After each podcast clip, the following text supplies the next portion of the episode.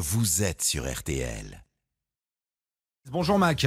Bonjour Stéphane. On est ravi de vous accueillir. Vous nous rejoignez cette année pour parler de science, nous expliquer notamment comment celle-ci peut nous aider à mieux comprendre notre environnement, notre corps et nous aider à mieux vivre. Oui Stéphane, car la science, ce ne sont pas uniquement des découvertes pour percer les mystères de l'univers ou de l'infiniment petit, ce sont aussi des recherches avec des applications très concrètes dans la vie de tous les jours. Et en ce dimanche de rentrée, j'ai choisi de vous parler d'un sujet d'actualité qui nous concerne tous, notre sommeil. Ah oui. C'est un sujet important car les Français dorment de moins en moins. En 25 ans, notre durée de sommeil a diminué en moyenne de 18 minutes. Et aujourd'hui, les Français sont passés sous la barre des 7 heures de sommeil par nuit. Et ça, ce n'est pas assez. Parce que quoi? Parce que c'est pas bon pour notre santé? En effet, Stéphane, les études scientifiques se multiplient et nous disent toutes la même chose. Dormir insuffisamment a des répercussions néfastes sur notre santé.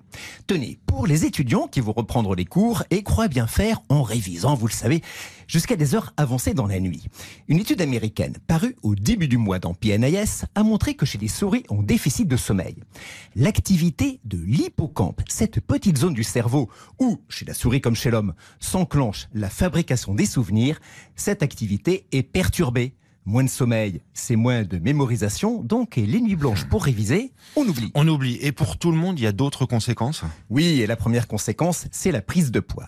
Une étude chinoise, réalisée sur des volontaires de 26 pays différents et publiée en juin dans le journal de référence JMA, vient enfoncer le clou. Plus vous vous couchez tard, plus vous avez un risque élevé de développer un surpoids ou de l'obésité, notamment si vous dormez moins de 6 heures par nuit.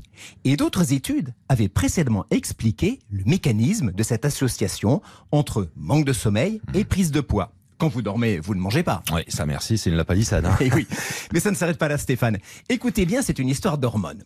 Pour résister à cette absence de repas la nuit, notre corps, quand il dort, sécrète une hormone, la leptine, l'hormone de la satiété, celle qui donne l'impression d'un estomac bien rempli.